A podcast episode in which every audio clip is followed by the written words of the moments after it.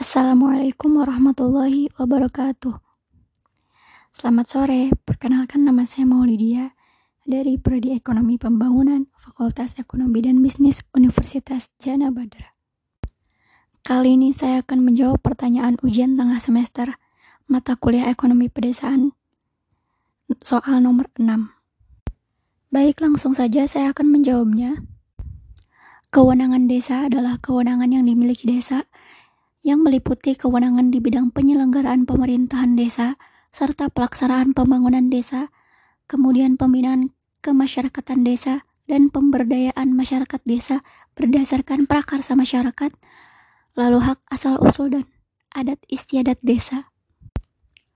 Kewenangan desa ini meliputi kewenangan berdasarkan hak asal-usul, lalu kewenangan lokal berskala desa, kemudian kewenangan yang ditugaskan oleh pemerintah, pemerintah daerah provinsi atau pemerintah daerah kabupaten kota, dan kewenangan lain yang ditugaskan oleh pemerintah, pemerintah daerah provinsi atau pemerintah daerah kabupaten kota sesuai dengan ketentuan peraturan perundang-undangan. Selanjutnya, kriteria dari kewenangan desa berdasarkan hak asal-usul yaitu merupakan warisan sepanjang masih hidup, lalu sesuai perkembangan masyarakatnya, dan sesuai prinsip negara kesatuan Republik Indonesia tentunya. Lalu kemudian kriteria dari kewenangan lokal berskala desa yaitu sesuai dengan kepentingan masyarakat desa, lalu telah dijalankan oleh desa, mampu dan efektif dijalankan oleh desa, kemudian muncul karena perkembangan desa dan prakarsa masyarakat desa, dan program atau kegiatan sektor yang telah diserahkan ke desa.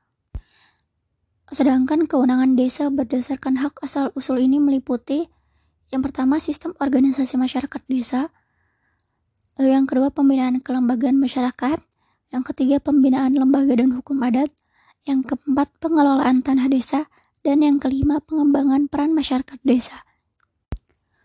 Kemudian kriteria kewenangan lokal berskala desa ini meliputi yang pertama, kewenangan desa yang mengutamakan kegiatan pelayanan dan pemberdayaan masyarakat.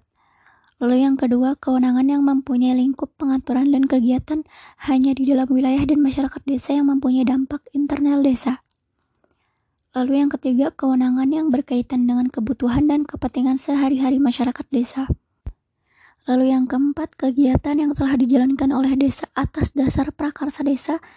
Kemudian yang kelima, program kegiatan pemerintah pemerintah provinsi dan pemerintah kabupaten dan pihak ketiga yang telah diserahkan dan dikelola oleh desa. Lalu yang keenam, kewenangan lokal berskala desa yang telah diatur dalam peraturan perundang-undangan tentang pembagian kewenangan pemerintah, pemerintah provinsi dan pemerintah kabupaten. Dan berdasarkan adanya kewenangan desa ini akan sangat membantu dalam pembangunan desa. Mungkin itu saja jawaban saya. Kurang lebihnya mohon maaf. Wassalamualaikum warahmatullahi wabarakatuh.